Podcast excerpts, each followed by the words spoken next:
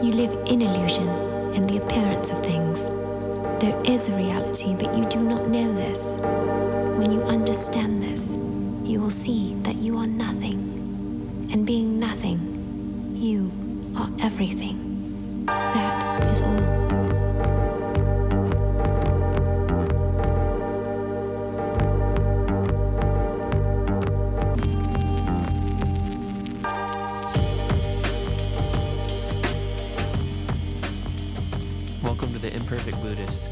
Discuss Zen Buddhism and incorporating mindfulness into daily life. My name is Matthew Hawk Mahoney, and in today's episode, we will be discussing Zazen and Zen practice with Jyozen Anjyu. Jyozen Anjyu is the abbot of Kanzeonji, a Zen temple in Southern California. All right. Hey, Jyozen. Hello, how are you, Matthew? Doing well, doing well. Thank you for meeting with me. And this is actually, we talked for about five minutes while we were getting set up here, but this is our first time actually ever communicating. Yes. So, chat. yeah, yeah, that's true. Through through through chat, um, I actually met you on Insight Timer. That's right. Yeah, the meditation app. That's been a really great tool. So it's a good way to connect. Anyways, thank you for meeting with me. This is my first official interview I've actually ever done. Wow, I'm honored. Thank you very much. yeah, yeah. I'm not sure I've done not exactly like this. I mean, in person, we we have interviews and question and answer talks, but I don't think I've ever done one on online. Yeah, it's uh, it's kind of a new format. I apologize to the listeners out there if we run into some bumps. First time. And are you okay with swear words, or how do you feel about if swear words come into the conversation? I don't use them, but you're welcome to do Okay. whatever you feel comfortable with. So have you have you listened to uh, Brene Brown? She has a new podcast, and it looks like our video connection might be a little bit messed up. Yes, I, I, I- lost you on there, but as long as the sound is good, we should be fine. Yeah. But anyways, she has a, uh new podcast she came out with, and she was talking about the first time she did this podcast, and she said she has a new saying for something anytime she does something new, and she's a you know abbreviated FFT. What that means is fucking first time. You know. Yeah, we usually just say tech. Yeah. Oh, Technology. what's that mean? I haven't. Oh, technology. Right. So anytime something goes wrong, because we use Zoom and everything now, right? Mm-hmm. So every time something goes wrong, we just go technology. It's our new practice. We have what we call a Right. continuous practice in Zen. And so our new Mhm. continuous practice is just dealing with technology. Yeah, yeah, it is. And we actually, I do have some questions later on that'll kind of lead into that. That'll Great. be interesting to hear your thoughts on. But for the sake of myself and the listeners, I would like to kind of get to know you a little bit more before we jump into some of the Zen questions. And yeah, so would you kind of, and this can be awkward, I think, for some people because it's, you know, introduce yourself. But yeah, if you'd like to kind of introduce yourself, you know, who you are, where you live, what you do, kind of thing. Sure. Happy to do it. Yeah, everybody needs to know who it is they're listening to. So Yeah. as you can see, I'm using my Dharma name or my Buddhist name, Jyozen, which my teacher Mhm. kind of insisted on using around the temples. Uh, some Yeah. temples like it, some temples don't. We we use ours. Uh, Mhm. If you saw me on Insight Timer or Facebook, you'll see I even use my Anju. Anju is actually a title, so that's very unusual to use your title. But I use it because it's how some people know me. My teacher calls me Anju-san, for instance, or did for until I became abbot. So Anju is just somebody who lives in a small temple. So I lived at a small temple, so he called me Anju-san. As soon as he made it a small temple. Yeah. Uh, and so then everybody knew me as Anju-san. So if I didn't have the Anju in my name, nobody would know how to find me. So usually you'll find me as Jyozen Anjyu. It's Okay. it's almost egotistical to use it because suddenly you're using your title your name. Uh, but I'm I'm a little egotistical, so it's okay, I suppose. Yeah. It matches who I am. Right. It's- considered a no-no in Japan. Oh, so, so I didn't know that. So Anju Anju's son is. It, you said it has to be with a practitioner at a small temple. Is that what you're Right. Usually it's the person who Okay. lives there, and he usually lives there by themselves. And An is usually like a little hut, a little hermitage, if you would. Saying? And so when I used to practice with my teacher from his temple, which was also just his house, I had a little Mhm. shed in the back that I converted into a little zendo for me to meditate in. Oh wow. And so I would meditate in there. And I was with him for about 12 years at this point. And some of my Mhm. Kyudo, Japanese archery students, wanted to sit meditation with me in there. Yeah. And I wasn't really comfortable, even though I was already a Zen monk, I guess you could say. I was a monastic, Mhm. but think we called ourselves monks, or the Zen monk. Uh, so he said, Yes, you can teach them. You can put them in your Zendo with you. That's great. And I'm like, No, no, I'm not comfortable with that. I haven't, I've been teaching the Japanese archery, but I haven't been teaching Zen to anybody. I'm not really comfortable with that. Yeah. And he said, Oh, you should do it. And I'm like, Well, I'll tell you what, if you'll come in, I used to travel with him to people's homes and we would do Mhm. these blessing ceremonies. Yeah. We would use water and fire and earth and the elements and we would bless their homes. And I said, If you would come and do one of those blessing ceremonies at the temple, at my little zendo, uh, then I would be comfortable. I would I'd feel like I have your blessing. He Mhm. said, absolutely, we'll do it. So usually in, with those instances, I went and I picked him up. He, he, he could drive, but he liked it in those instances if somebody drove him. So I went and I picked Mhm. him up and I brought him to my home and my little Zendo, and my students came, a dozen of us or so, Mhm. and he performed the most elaborate blessing ceremony I had ever been with him. It was just so Oh, wow. beautiful. Mhm. And so on the drive home, I said, I told him that. That's the most beautiful blessing ceremony I've ever been with you. And I've been with you in many blessing ceremonies. And he's like, Oh, that Mhm. wasn't a blessing ceremony. That's a temple dedication ceremony. Your home is now a temple. And that little zendo is your temple. And what did you call it? You called it Jizo An. So An is the little An for Anju.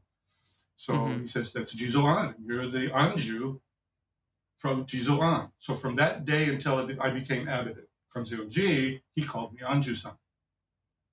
Ah, okay. Now it's clicking. See, and I didn't even catch on to that on Insight Timer. I know maybe I noticed that extra those extra characters, but I didn't realize that that's what it meant. Right. That's why I Um, explained it. That's really cool. So you so it kind of started out you've been practicing for 11, you said 11 years and you At that teaching point, yeah. So actually, to me, my formal practice started in 1966 with the martial arts. That's when somebody actually taught me how to meditate. and that's that was kind of the next question was like how did yeah, how did you get started in Zen Buddhism and meditation? Right. So meditation in general was in martial arts, what we call Meiso, which is a kind of uh, Mei is your eyes, Yi is it's a multi-layered, but kind of the elements, and so is your mind. Mhm. So I don't know how what that means, but usually Yeah. translate it as meditation. So basic Japanese meditation is called Meiso, and so they told, they taught us Meiso, and some teachers later taught us uh, Mokusho. Mu is the Mhm. void, right? So it's to empty your your mind. Mhm. Mokusho. Yeah. So that kind of meditation. So I did those. But before that, I, and I think lots of people probably experienced this as a kid when you're just sitting under a tree and you, you, all you hear is the birds or you hear your heartbeat or Mhm. you don't think anything at all. You're just kind of veggie. It's not wandering mind. It's just, it's like a no mind, right? You're just there Mhm. experiencing the world. And so to me, that was my first meditation experience. I just didn't know what Mhm. it was. You know, just sitting there. Right? And of course, there's wandering mind meditations too. That's not really a meditation if your mind is wandering too much, but there is such a thing. But as a kid, so that's the way I felt I started. Uh, and then the martial arts. And then it was my last, my current martial arts teacher who really clicked them together. He's a Shingon Buddhist priest. Shingon means true sound, different sect, not a Zen sect. And he, because of the Buddhism, and he, even though he's teaching us martial arts, Buddhism infiltrates it. Mhm. And so I consider him my root Buddhist teacher. Mm, because He was a Buddhist priest teaching us. So we meditated every day. We chanted the Heart Sutra every day. Uh, Mhm. I was very, very close to him, becoming like the top student, if you would. Uh, Oh wow. we were roommates for a while. It, it really clicked. We really clicked. And so I, I learned a lot from that. And then he got married and moved away. And I got married and moved away. And he wasn't really far. And I said, I need to meditate every day. And I'm not with you every day anymore. So I'll come down to your house and we'll meditate every day. And he's like, you know, Hmm. that's an hour drive. You, you shouldn't do that every day. You should find a little temple or somebody by your house and you should meditate every day. And so I started looking and I couldn't really find anything that clicked with me. And then one day in a bookstore, I saw a list of Buddhist temples. And I opened it up and I opened it to the page with this one right by my house. I didn't even know it was there because it's this fellow's house. And I'm like, that's fantastic. That's where I'll go. And I called and he said, don't come. We're moving up into the mountains, building a whole new temple up there. So don't even bother to come. We're closing soon. And I'm like, oh, so my whole inspiration is destroyed. Mm-hmm. And so I didn't know what to do. So I just meditated on my own every day here. Mm-hmm. And then my daughter, she was doing yoga around the house. She's three years old. So big. and she she's just doing yoga everywhere. And I said, we need to find her a yoga class. And we're at Jamba Yeah. Juice. And at Jamba Juice, there's a sign up kids yoga. That's perfect. I'll call them. We'll go. And I called and we went and we're there. And this guy walks in and he talks. And I'm like, I know that voice. They said, Didn't I talk to you about coming to, for Zen? Is this the same place? And he's like, Yes, yes, yes. I thought you were moving to the mountains. He said, Oh, the students really asked if we would stay. Oh, And so I stayed. And he said, Why don't you come do Zen? And I'm like, Okay, I'll come. I want to do Zen every day, but I wanted to do it with a Sangha. And so mm-hmm. I, I started going there every day. And for years, I went there every day. what what do you think was what was the where did that internal drive come from to practice zazen? I think it comes from the practice itself. Right. if you do the practice, the practice embeds itself in you. And then you have, I, I feel like I have no choice. I have to sit every day, whether it's with the Sangha or by myself. Uh, we have Zoom now, and I don't go every day to the Zoom. I have other people that run it, but I go almost every day there. But if I'm not there, I find myself sitting wherever I am. Oh, it's 7 p.m. Yeah. I'll have to sit and wherever I am, a bus or car, I pull over to the side and I sit. Oh, it's 7 p.m. I have to sit now. so I, I, I think it just it just does that to you. I, I agree with that. That's kind of the experience I've had. I mean, at first, for me, sitting, a lot of people experience that uncomfortable feeling, that uncom, you know, the whether it's their you know their back or their legs or whatever. That's kind of normal. But for me, yeah, it was definitely very early on that I experienced, you know, that pull. And it's like, oh yeah, this is a good thing. This is something that I that I should be doing. And um, but you know what's interesting is I go through different phases where and this is kind of i know like that polarized mind that having you know this is good or this is bad type of thinking but i sometimes experience with my ideas about zazen it's either this is amazing this is great this is changing my life and, and everything's getting better and then i have also like oh my gosh is this ruining my life We're taking up your whole life. Right. Shouldn't I actually be out doing something? Yeah, and I think that sometimes I'm like, oh my gosh, you know, for me, I think it's kind of like a chicken or the egg type of situation. Uh, you know, it's been, I think the last two weeks, it's been a lot of emotion moving through me, and sometimes I go through, um, oh wait, am I experiencing this emotion because I'm doing zazen? Is it causing it, or am I? Is this something I'm working through because of zazen? you know, it's Yes. and eh, I get caught up thinking like that. So it's interesting. Okay, so you kind of, I'm going to loosely, you know, kind of follow some of these questions because I feel like the good thing about just the way we're talking is that we're able to kind of cover this stuff naturally. Yes. Nice Um, conversation. Yeah. Um, so just to get a general idea, it sounds like I'm kind of getting a general idea of how long you've been practicing Zazen. How long have you been, would you say you've been practicing? Well, again, I go back to my childhood, but my formal Zen Yeah. training started in 2000. So, is that? Is that 20 years, 30 years? 20 years, Mhm. right? 20 years. So, 20 years is when I met my current Zen teacher. Oh, wow. And you said he's retired now. He actually made his way to the mountains, as He, he, said. he didn't make his way to the mountains all by himself. Yeah. yeah. Well, at least it worked out for him. Yes. That was kind of a funny story, too, though. Do you want to hear that? Yeah.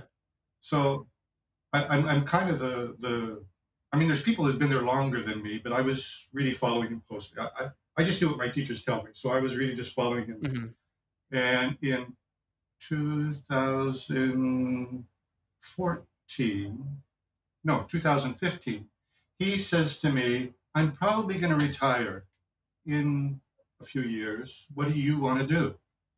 And Mhm. in my mind, I'm like, why are you asking me? All these other people. Yeah. Right.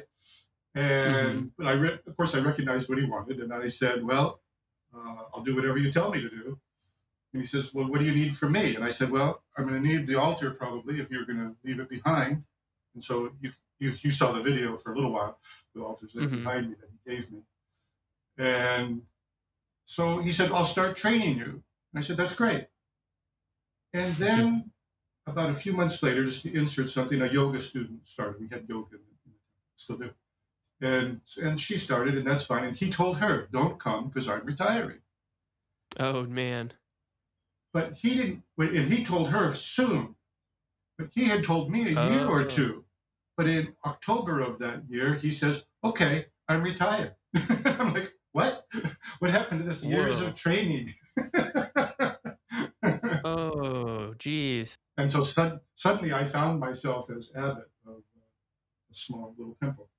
Yeah. Would you say that was that, you know, a teacher acting in mysterious ways or was it like, "Oh, I changed my mind, I'm ready to go now." I don't think they do it on purpose.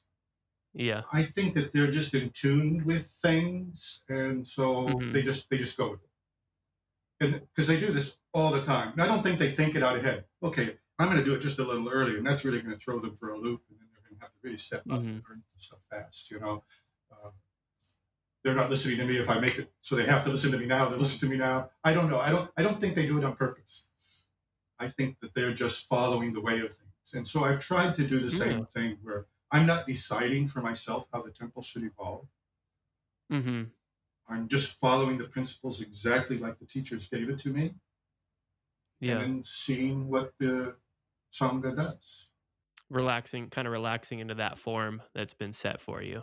Right. So I, I know I won't let the principles change, but I let the sangha decide how we're going to manifest it. Mm-hmm. And so it, it allows for a natural evolution. I actually resist the change, just as I resisted us Mhm. going to Zoom. And I resisted writing a book. And I resisted all the things my teacher said we don't do. Mhm. I just agreed to ordain somebody that I haven't met in person. It's, Oh, it's, a, wow. it's a very basic ordination. It's just uh, what we call Yumon Tokudo, which is just uh, uh, recognizing as official Buddhist, right? And yeah, and it seems like there's a big need for that. You know, I live, I, I grew up in Oregon. I lived in Portland, Oregon. I practiced at a, a temple called Dharma Rain. Yeah, It's in the Soto Zen tradition. yes. And, um, and then I moved to uh, Florida and I actually didn't really look much at what was available uh, for Sangha out here. And eh, not much where I'm at, at least. And so going back to what you're talking about with the online, you know, meeting people where they're at. I mean, online it can be a huge, beautiful, beneficial thing. But I'm sure there's uh, going to be some things that are discovered as more people are doing it. It can be uh, it could be tough because you're not around these people that you're ordaining. You may not be seeing everything. Yeah, so I'll have to be a little more cautious, I guess. But, but the same thing can happen in person. You don't see everything. You don't live with them. Yeah. Well, I lived with my teachers, but usually you don't. so I, I'd like to ask their wives sometimes. So are they really as good as I? I don't want to put the wives or, or them on the spot, but I, I feel like that. So I have I have a question that I want to ask. This is still kind of part of the getting to know you portion of, you know, what I've written up here, but I wanted to ask what's the greatest obstacle you've you've encountered in your zazen practice? Wow. I don't know. I'm kind of a natural meditator because I'm not too smart. I think it's harder for the smart people. You know, my, my brain doesn't really work unless I give it a kick, you know, a little swift kick. Okay. I have to kickstart mine. So uh, it's not so hard for me. But every once in a while, I get kind of that monkey mind or my mind is wandering. Wandering mind is probably my biggest obstacle where it's not really a thought I'm aware of. So Mhm. I think I'm meditating, but actually my mind is just kind of floating through different thoughts and ideas. Mhm. I'm not really paying attention to them, but they're still there. hmm And, and so I have that a lot. It's not stuff that jumps up, but it's this floating kind of mind where I think I'm I'm there, and it's not true. Oh, I see. So you you kind of catch yourself as you're sitting on the mat. You're you're like, wait a minute, where was I the last you know 15 minutes? Is that kind of what you're saying? well, not exactly, but it, it, yeah, you just kind of suddenly recognize all the stuff that's been going on. Where you have the other kind of even samadhi, where you're you're so deep, nothing is happening. I mean, the whole time. It's, Mhm. it's- Okay, so some of these questions, now that we're talking, I think maybe need to be a little bit reworked because what it sounds like is from a young age, you've kind of had a very natural connection with and flow with meditation or zazen. Is that that's right. correct? Yeah, so it makes me a, a horrible teacher because I don't Yeah. always understand all the problems that come up. What did you do when this came up? It's like, well, I, I didn't really have that problem. Right. But the teaching says, and I like, I always just go, I know the teachings, right? My teachers gave me Right. the teachings, and I've heard them talk to other people. So I said, but the teaching says, and I, I just regurgitate, right? Mm-hmm. That's really that's unique. It's special and it's interesting because that's seems like maybe um, the opposite of what a lot of people experience. What um, so then I'm going to edit this question because the original question was what was your biggest misconception about meditation or zazen as a beginner? But maybe I could flip that and say what do you th- see being one of the biggest misconceptions people bring to zazen, what they expect out of the practice? Hmm. I think most people expect to hit some sort of samadhi of blankness. Mm-hmm. like they're they're totally oblivious to everything. But in zazen, we experience everything. Mm-hmm. There are samadhi meditations where you are oblivious. Mhm. I've experienced them, but we don't actually even promote them. Yeah. right. It's like no, no, no. Yeah, that, that's that's great, but it's it's not what we're looking for at all. Right. We're look we're looking for uh, experiencing everything exactly as it is. Mm-hmm. And so that's that's zazen. That, that's zenna. Zenna is living in reality exactly as it is. You're, you're, you're, you're absorbed into it. There's no separation between you and reality. So Mhm. it could be a good or a bad experience. We don't even, it's, it's irrelevant. hmm Just this. It- It's just this experience, right? So that makes that, it's a particular kind of way of being. It's not even really a meditation, Right. right? The others are all kinds of meditations. hmm And I, I and there's thousands of them. I, I've learned hundreds of them. In Shingon, we're supposed to memorize the first 1600, right? Actually, 1664 plus two. So hmm there's thousands of them. And, but Zazen is not a technique. It's a way of sitting here, right? And then Dogen, you're from Sotoshu. So Dogen really liked to carry this. He would use the same word. I don't use the same word, but Zazen is when you're working in the garden or in the kitchen or other monastic things for them, right? Or for us as lay people, whatever you're doing, you're at work, right? All of the, your Zazen can be carried into all of that hmm even though zazen means sitting zen. so it's kind of funny that we even translate the word zen as meditation. hmm It's an English word, right? It's, it's its own thing. And that's that's cool. And I've actually not thought of that. That yeah, zazen or zen is just kind of synonymous with uh, you know meditation, but really it's not necessarily accurate. And I haven't really thought of that. It's not the best English word because meditation is Yeah. almost thinking, right? You're thinking Right. about something. Dogen says we're thinking about not thinking. Which is interesting. He loved it, phrases like that. It makes me wonder if the person that translated it, and in our culture, I mean, it is kind of an odd idea. What do you mean just being? I think Yeah, that that's and so they they're just there isn't really a word or there wasn't a word, and yeah, I like that. I like what you what you said there. It's not my, I mean, it's my English, but it's. And this is kind of wrapping up a little bit of kind of getting you getting to know you a bit. What's something that your teacher said that has stuck with you through the years? I mean, I'm Mm. sure there's a lot, but maybe there's a phrase that you seem to come back to. Actually, I can't think of one single phrase. I have an interesting story. Okay, that'll work. So I was in charge, of course, of different things in the in the temple. But one of my jobs is what we call Ino, in charge of the temple, uh, was to clean the altar. And so mm-hmm. When I first started to do it, they were on they were all went on pilgrimage and left me on, in charge. And so I wasn't even sure if I was allowed to move anything, right? Oh. And I didn't want to move anything because then it all had to go back, but I had to clean it. So I was trying to clean around everything. Mm-hmm. And then when they came back, I kind of asked, you know, the head monk at the time, I was like, "Am I allowed to move things?" Because I had trouble cleaning. So I said, "Says yeah, you have to." You know, at least at least sometimes you have to clean it all off and then put it all back together again. But there's lots of little pieces and things all over, and it's like I don't know where everything goes, right? So I didn't have a cell phone back then, so I couldn't take a picture. But but I, I just tried to remember where everything was, and I put it all back together and then the next time they went on pilgrimage, they went once a year.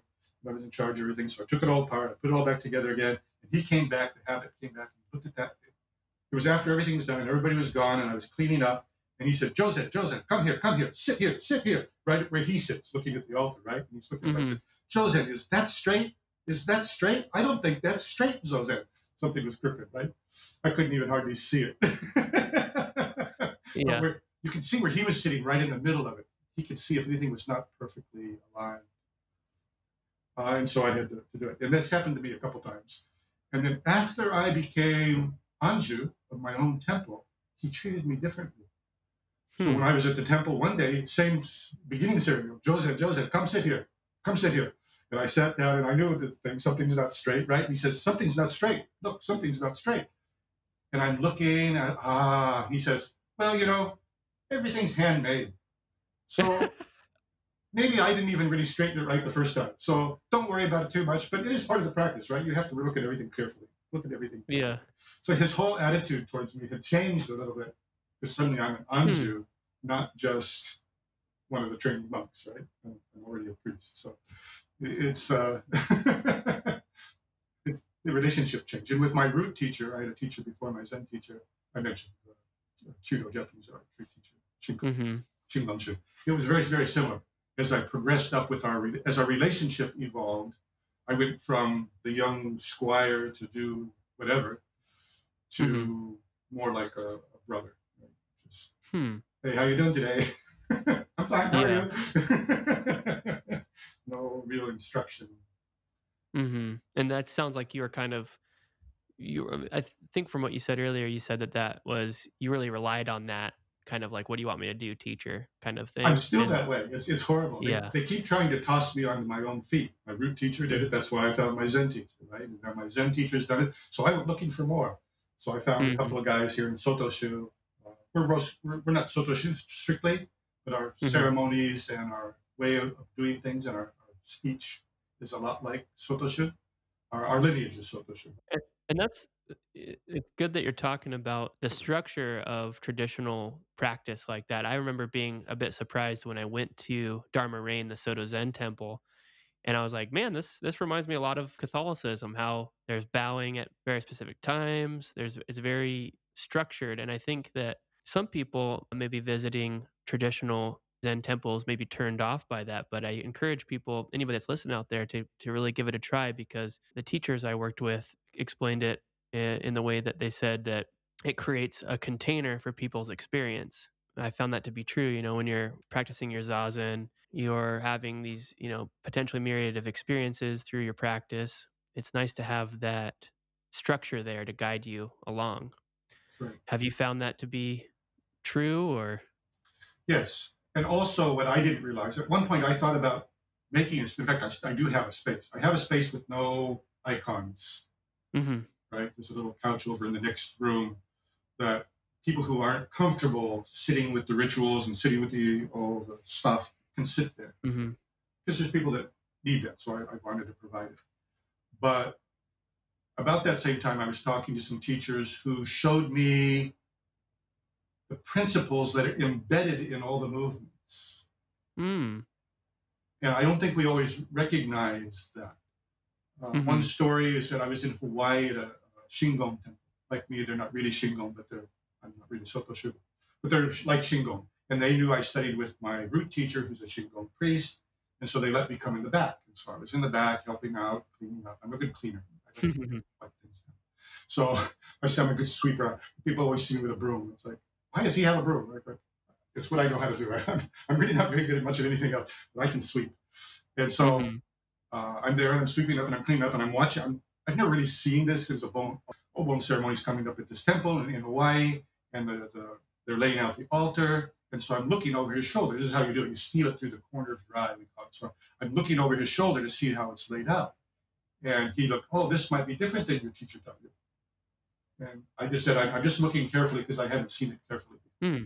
And he says, oh, he says, if I laid this out the way I do in Japan, the Japanese people would understand the principles. Mhm. But if I do that here, the Hawaiian people won't understand. So I have to lay it out in a way that they can, if they look, they can see the principles. And once he said that, I was able to look a little more closely. So he's really teaching me, right? A little more closely and see the differences. I never really noticed the, the one my teacher laid out, uh, suddenly I could see both of them and I could see the differences and why. And the principles popped out at me. And that's powerful that you're able to do that as a teacher. It shows that you're uh, you're teaching from a good place when you say, you know what, I don't know. that's that's refreshing. my top guy follows me. You know, I just gave him transmission, and he just follows me. And every once in a while, I'm wrong, right? And he Mhm. says, and so it comes up that um, he and I were doing something, and I was wrong. And I'm like, oh, um, I didn't recognize that. He says, I thought maybe it was different than that. And I was like, why didn't you say something? He says, oh, you're the teacher. He's a Japanese guy, right? So he's like, whatever you say goes. That's the new truth. And I'm like, no, don't do that with me. now, I am very, very careful to say, this is the teaching, and this is what I think. hmm I never say my opinion as the teaching. Because the teaching came from the words of my teachers, and I'm passing it down orally just the way they passed it down to me. That's right, and it's it's one of the cool things about Buddhism is seeing that direct lineage from the Buddha. You don't see that. I, I mean, I'm not familiar. I'm not a scholar on religions, but I just I don't see that very often, or ever really, where you see that direct lineage, and you know the Buddha taught this person, and that person taught this person, and down the line. Right. And I don't know if this is historically correct either. I mean, we go back Right. to it Sometime through history, but the principle embedded in it is still there. hmm I so I want to move into some some questions that may serve listeners a bit based off of you know interacting with people that are listening to the podcast or connecting with people. We have people that are new to meditation that are or zazen that are looking into it, trying to understand it. So, what advice would you give to someone that's just starting out as a zazen Zen practitioner? Don't expect too much. Don't be too hard on yourself. Just sit. People always expect something to happen, or suddenly their cares are going to drop away, or sudden, and it could. But we sit Mhm. to sit. It's a process all in it and of itself. I love that. And that's, you know, surprising even after sitting for the time I have, I still come to the practice with expectations at times. And that's that's a good good reminder. And here I say I'm a natural sitter and I just sit, but sometimes things arise. I had one the other day. Uh, to me, it was a horrible sit, right? But I still sat. And that, that's fine. I still sat. It was 7 a.m., so I sat. It's one nice thing about having the structure again, right? hmm Do you think that sometimes those, do, for me, have been some of the most beneficial? Do you find that in your own practice when it feels like, you know, it's not like that clear samadhi kind of feeling? It's like a very, you know, maybe disorienting at times. Do you find that those can be beneficial? Yes. Again, we don't do it for benefits, but Right. uh, yes, and and also on the other hand, side of things, we we only, we like the iconoclasts who say things like, "I eat when I'm hungry and I sleep when I'm hmm sleep," right? And it's true, especially if you're all by yourself and you're just body's tired, go to bed, right? But in monastic life, of course, it's the total opposite. They tell you when and where to do and how to do Mm. everything. And one of the things that does, of course, is your ego is completely out of it. Yeah. And it's one of the reasons, even today, that I do exactly what my teachers told me to do, at least in principle. hmm I allow it to evolve because that's the principle they gave me. But I just follow the instructions as they were handed down. That's Yeah. I, I don't decide for myself. I don't want even changing the, the making a place for people to sit. Um, I don't want to be the person who made that decision. That's my own ego involved in deciding, oh, I like this and I don't like the cherry picking this and cherry picking that. But I do like, my teachers gave me this leeway, luckily, that things should fit the exact time place. We're living Mhm. reality as it is now. Mm-hmm. So some of we're online, I can ordain not face to face. Even the teaching says specifically you can't do that Mm. because we're in a time and place when maybe it's necessary. Mm-hmm. So what the teaching tells us is we, we are supposed to resist the change, but ever so lightly, so that when evolution changes it for us, then we accept that and we embrace that. And that's why Zen particularly has changed over time, everywhere it's been and everywhere it's gone. Mm-hmm. The principles never change. We, we live a life like Shakyamuni Butsu did. He got up in the morning. I don't know if I can say this on your podcast, but he defecated, cleaned himself, everything that human beings do. He went and he presented himself to the village, to the local people, teaching the Dharma by his presence and offering them the merit of being able to give them sustenance. He ate his meal, he washed his feet, he washed his hands, right? And then he sat. Mhm.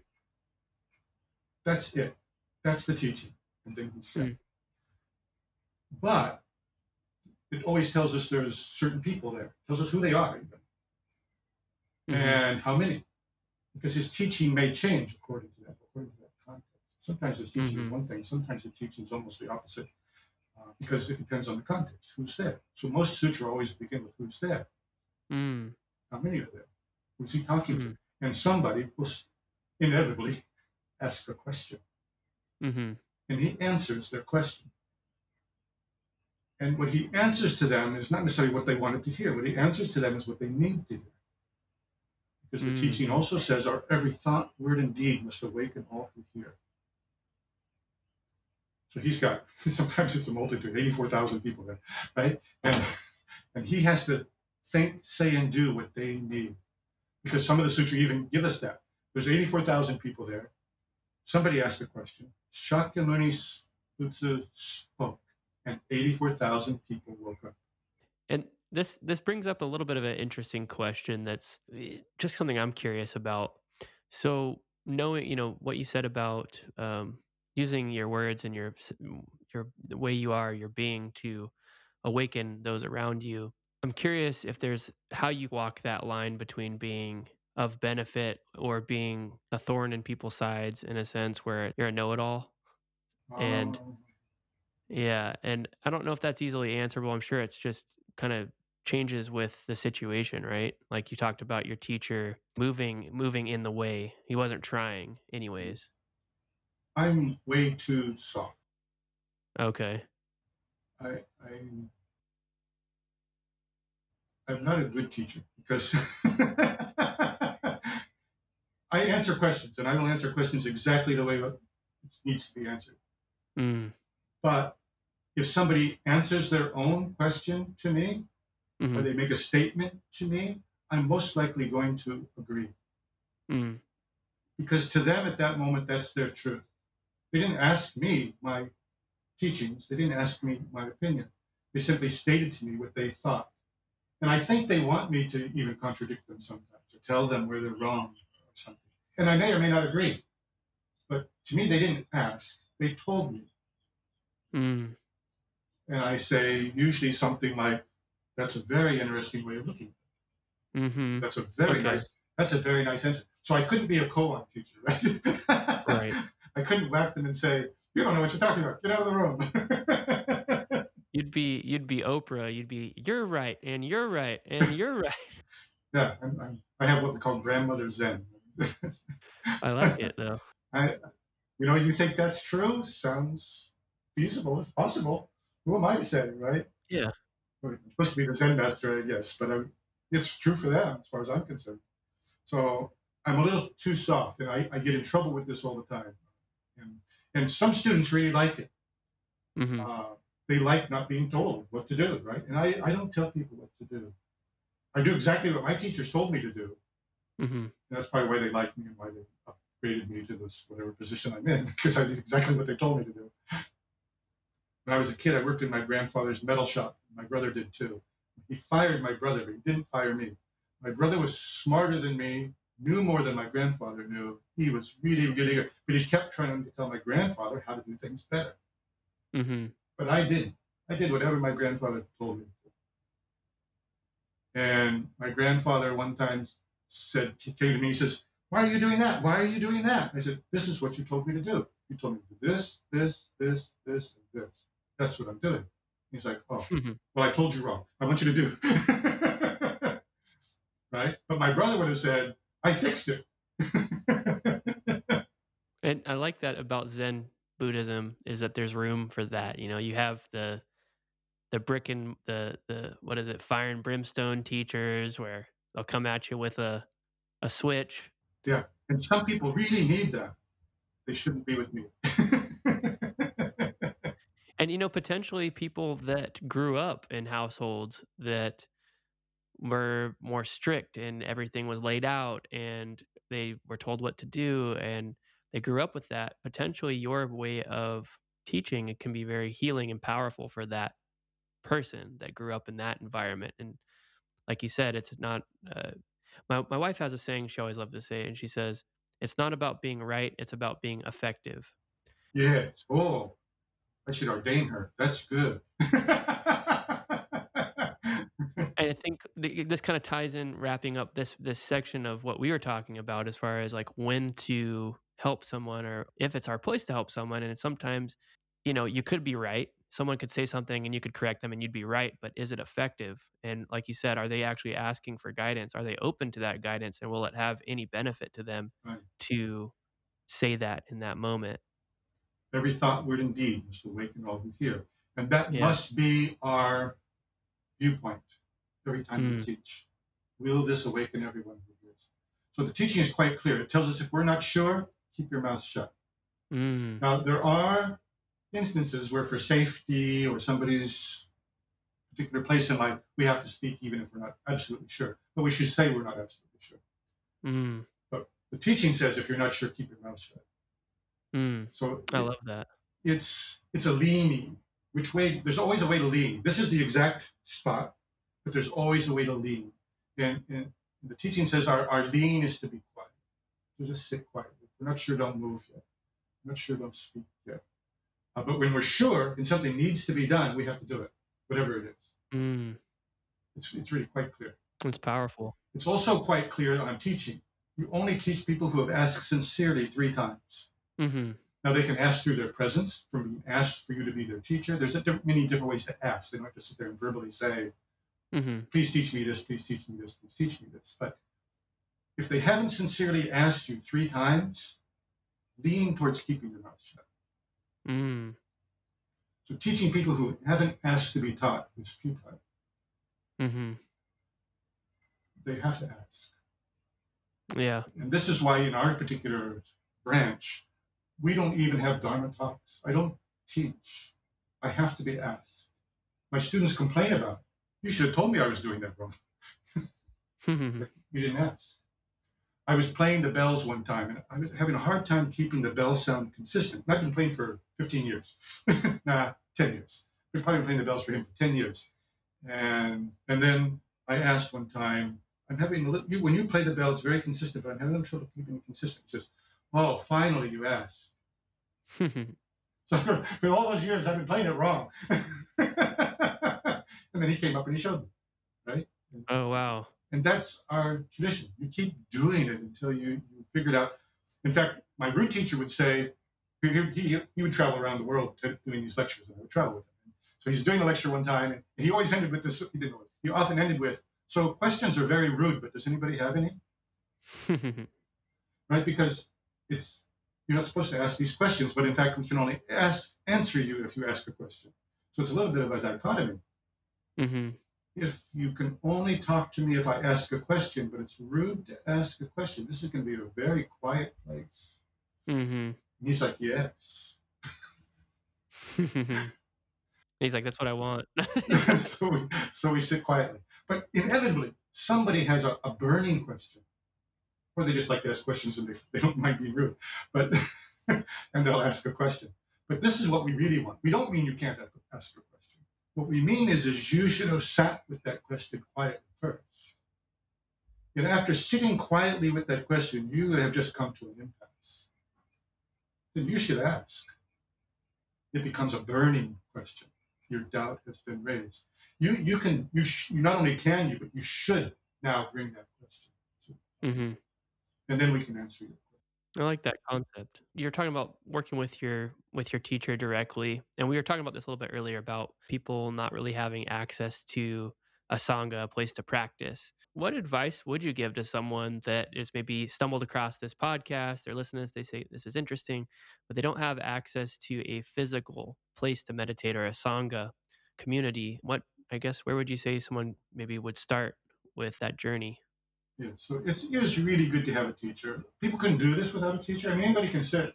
Anybody, just sit, right? Especially zazen, just sit. But guidance is sometimes needed. Mm-hmm. Uh, things come up. Things are difficult. Uh, at least perform. If you don't have a teacher and you, and you can't find a teacher, then at least make a structure. You know, find a place if you can, particular time. If you can, a particular place, right? A sacred spot where you can just sit. That's all that space is for, if you can. If you if you have, I have it just before I go to bed every night at 10 p.m. Great, that's your time. Mm. I don't even care how long, five minutes, ten minutes, two minutes, one minute, one breath. I don't care, but that's your time. Mm. Whether it's one heartbeat or a thousand, that's your time. Just having a set time every every day that you can reliably. Uh, If it's at all possible. If you can't, whenever you got the time, whenever you got the place. You're sitting on the bus, you're sitting on the train. yeah. My, my current mentor is a walker. He likes to walk. He walks all day long. He doesn't really do sitting meditation. I was like, you don't do sitting meditation. That's unbelievable. We're, do zazen. And I do zazen every day. He's like, well, I can do that on the bus. I can do that on the train. I can do that on the plane. So he said, that's when I do zazen. Yeah. But find a place where you, that's all you're doing. Yeah. Any time of the day. Right? And then that starts to infuse itself in your daily life. So daily life is zazen and zazen is meditation, your sitting practice, right? hmm But they're not they're not separable. They're not two things. Right. So people can live like that, but that doesn't mean they can throw the zazen out the window. Oh, well, I'm just doing Zen every moment of every day, so I don't need zazen. Dogen warns us against that. He has a teaching that says that, that you don't need zazen, you can just do your work. But he's talking to people who don't want to work. Mm. they just, or if you say we, zazen is the only one and only way, then why are we out working in the fields? Why do we have to work in the kitchen? Right? And he says, you don't understand. Working in the kitchen, working in the fields, that is your zazen. hmm So then today we say, then why do I need zazen? But he already warns us against that. That's not what he means. I didn't know that. I, I I think I've heard that, and I didn't understand the context. That's that's important. This this context is so important in all these teachings and all these stories. I see people often talking about the dogma, about the teachings themselves, but they take them out of context. hmm But my teachers were really, really good about giving me the context and the principles and the stories. hmm Sutras, they would have little twists and turns. Now that I'm reading the sutras, we're like, that word's not in there. my teacher said this, but that word's not in there. But the principle behind the story is they're very strong. Hmm And so by I'm really getting these principles very, very well. Um, hmm one day I'll actually be a true Zen teacher, I think. I'm not sure. Maybe 20 years old. One day when we all grow up. when I grow up. Yeah. right now, I just do what I'm told. And it's a really wonderful way to live. So, next question I have pertains a little bit to the environment that we're in politically, socially. I've been experiencing intense emotions during this time. I think other people have as well. So I wanted to ask, other than you know zazen or, or sitting, sitting meditation, seated meditation, what what advice would you give to someone that's experiencing you know in, these intense emotions? You know, maybe chronic anxiety, depression, things like that. How does someone approach these things as a Zen practitioner? So this really depends on that person. I mean, if it's if it's a true um, difficulty in living daily life, if it's really affecting daily life to the degree that they can't live daily life, then probably zazen is not enough. They probably do need at least uh, some therapist of some kind to to discuss these things that somebody who's trained in that language, because language is so important. It's a different language. Uh, and then, of course, if it's really uh, extreme, they may need medications or whatever. But uh, I, my degree is in psychology, and I worked as a rap group therapist in, uh, in a hospital. Oh wow! But I don't have a license. I was under a psychiatrist who told me what to do. Mostly, I made people take their medications. But my job was a, like a rap group facilitator. Mm-hmm. And so I would just sit in there and let them talk. Right? Mhm. So that's fine. This was in a lockup. So Yeah. Um, it was very interesting to me to see that kind of interaction. But I think at some point that kind of interaction is, is needed rather Mhm. than just sitting it with yourself by yourself. Uh, now there are some good Zen teachers out today that are trained psychologists, Right. Right. and they can probably deal with this really, really well. Because I was never licensed, so I'm, I'm not the guy Mhm. to bring that to. But the people who are licensed, in fact, there's whole Buddhist degrees now. Some of my people here that come sit with me, uh, did sit with me. They're training as like uh, counselors, Mm-hmm. other kinds of therapists. And, it's Oh, actually, it's. I think it's transpersonal psychology. I think. there's there's all different ones. That's right. Yeah. And so the, there's they're actually getting licensed to be even Buddhist chaplains, Oh right? wow. and, and things like that. Um, and so that's really really interesting to me, where they're, they're combining the two. And there's people who have separated from their their Buddhist lineages to include more psychology because Mm. Buddhism is kind of related, but it's not the same. Right. And I think that's something that, you know, the more and more I practice and learn and talk with the other practitioners, that's one thing that was one of my biggest misconceptions coming into it was, you know, I was trying, I was using, again, Zazen or mindfulness as a uh, tool to get something, to get somewhere. And my thing was dealing with anxiety that I was experiencing. Yeah, I just, I think, and, and I'm open, and that's what I, I want to open, as you said, to, you know, if you do have a, a correction on this view. So I'm opening that to you. Uh, so you don't have to just go with what I'm saying. But, um, asking a question. Very good. listen. yeah. So I'm asking the question. Oh, in a sense, my belief right now is, or my viewpoint is that, yeah, more and more zazen is not this vehicle to get somewhere, but it's it's just to be here. And eh, like like we were talking about earlier, sitting is the it is the end goal, and it's not a tool to to change something. Yes, this doesn't mean things won't change. Right. It just means that if you once you tag that onto it, it's no longer zazen. It becomes a different kind of meditation. And we have lots of them. I mentioned there's thousands of meditations. Mm-hmm. And yes, you can use them to bring things into your life and you can use them to better yourself. I mean, mindfulness is done that way a lot today. Mm-hmm. It's a little separate from the original teachings, but the mindfulness teachings are used in business today, right? And, and they work, and you can use them for anxiety, and you can use them, and they have an effect. Lots of Mhm. therapists use them.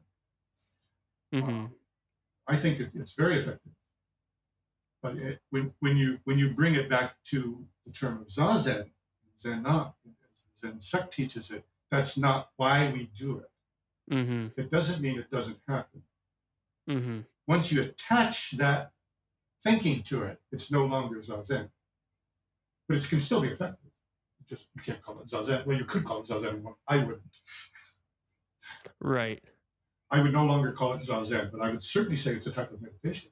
Breathing meditation. We use breathing meditation in Zen temples all the time. It's not zazen, but Mhm. it's very effective in bringing the mind back. And you may have, in a way, painted an a outline of what zazen is, but for myself and, and listeners, I guess, what is zazen? zazen is sitting zen up. So zena is being absorbed into reality, kind of like a sponge, right? If you think of a sponge in water, and you put the Mhm. sponge in a, in, a, in a little plate of water, it will soak up that water. won't it? mm-hmm. So now, do you have what is that? Is that a sponge or is that water? Mm. It, it's not. It's not two things anymore, but it is two things. Mm. They're not separate. They're they're absorbed into each other. So we're like that with reality. That's the way Zen Zumai. That, this is the way we live Zen. We live Zen by living right now, right here. That's beautiful. Now, also learn is right here, right now, It's everywhere and every time. But it's uh, complicated. But right here, right now. Thank you for that teaching. That definitely connected with me, and I appreciate that. That was beautiful. So, this is tied in a little bit to what we were talking about earlier about Zen resisting change to a degree, but then adapting in a, a unique Zen like way. what do you see? And this is an interesting question, I think, for you in particular, because you talked about following tradition, following what the teacher taught you, and just doing that to the T. What do you see being the future of Buddhism? What will you know? What will Sangha look like in the digital revolution? And I mean, if you could just, you know, imagine or paint a picture of where you see things going in, you know, 50 or 100 years, what does that look like? That's a fabulous question because it's exactly the same question I have. Yeah. So on Facebook and Insight Timer and all these places, I, have started these groups called uh, American Zen, right? Mm-hmm. But not because I know, but because I can't figure it out. Mm. Especially once we get to the West, particularly America, where we're a little more as a cultural in, individualistic, right? It's the way we, mm-hmm. we come at things. Where, like in Japan, they're more, a little more societal. Mm-hmm. Not, not individually, but as a whole, as a Mhm. culture, they tend to be more not cohesive, but they the group is more important than the individual. They're willing to sacrifice an individual for the group. Right. But in, in the West, and particularly in America, we're not always willing, as a culture, willing to do that. Mm-hmm. Individually, there's plenty of people that are, but as a culture, it just doesn't tend, tend to be our tendency. Mm-hmm. And so, what is that? What that does is it opens up a whole host of individual possibilities from people who really toe the line and do it exactly like Japan. Mm-hmm. As little adaptation as humanly possible to people who throw the books out and become a kind of class of their own and have, they might not even call it Zen or anything anymore. It's just them. Mm-hmm. Right. So I'm big on words and word choice. So I have a little trouble sometimes uh, with my own attachment to that. Mm-hmm. This is this is Zen. And I'm like, it's not what I was not. it's actually throwing the principles on their head, but okay. Right, so I have a little trouble with people calling that Zen, Mm-hmm. um, but it happens. Yeah. Well, it's been a good conversation. I did want to open up, you know, the floor and ask, is there anything, you know, you'd like to offer to listeners, to people that are um, engaging with this, that are interested in Buddhism? They may be longtime practitioners or new. Is there anything you'd like to kind of say or close with? I would. I would like to include one more caveat to our conversation on the practice for them. So I mentioned that find the time and place and, and have a sitting practice. This is the most important thing. But I also mentioned that they need a teacher. You mentioned that they might not have a teacher nearby to go to. Mm-hmm. But Jundo Cohen, Tree Leaf Online, Mm-hmm. is a wonderful big online sangha from all over the world. He's in Japan. He had a wonderful teacher. So they can join Leaf. Mm. they, they can join my Kanzeonji, but we're pretty small. We don't have the, the resources that he's implied online. He's got he's got everything. You go to his website and it lays out all kinds of talks. His website's fabulous. We don't even have a website, right? they can join us on Zoom if they want. They can ask me a question if they want, if they happen to attach to what I've talked to today. But if they're really looking for an online sangha, it's Treeleaf, uh, Mm. It's just a fabulous opportunity for them. And that's an opportunity for everybody all over the world. Treeleaf. Okay, I didn't know about that, and I'm gonna check that out too. It's been a pleasure talking with you, and I hope that this is uh, the beginning of a new friendship. Hopefully, I can reach out to you as Imperfect Buddhist is going along, and I can interview you again, see where you're at in the journey over there. Yeah, I might be able to do a follow up. I got more stories. I got lots of.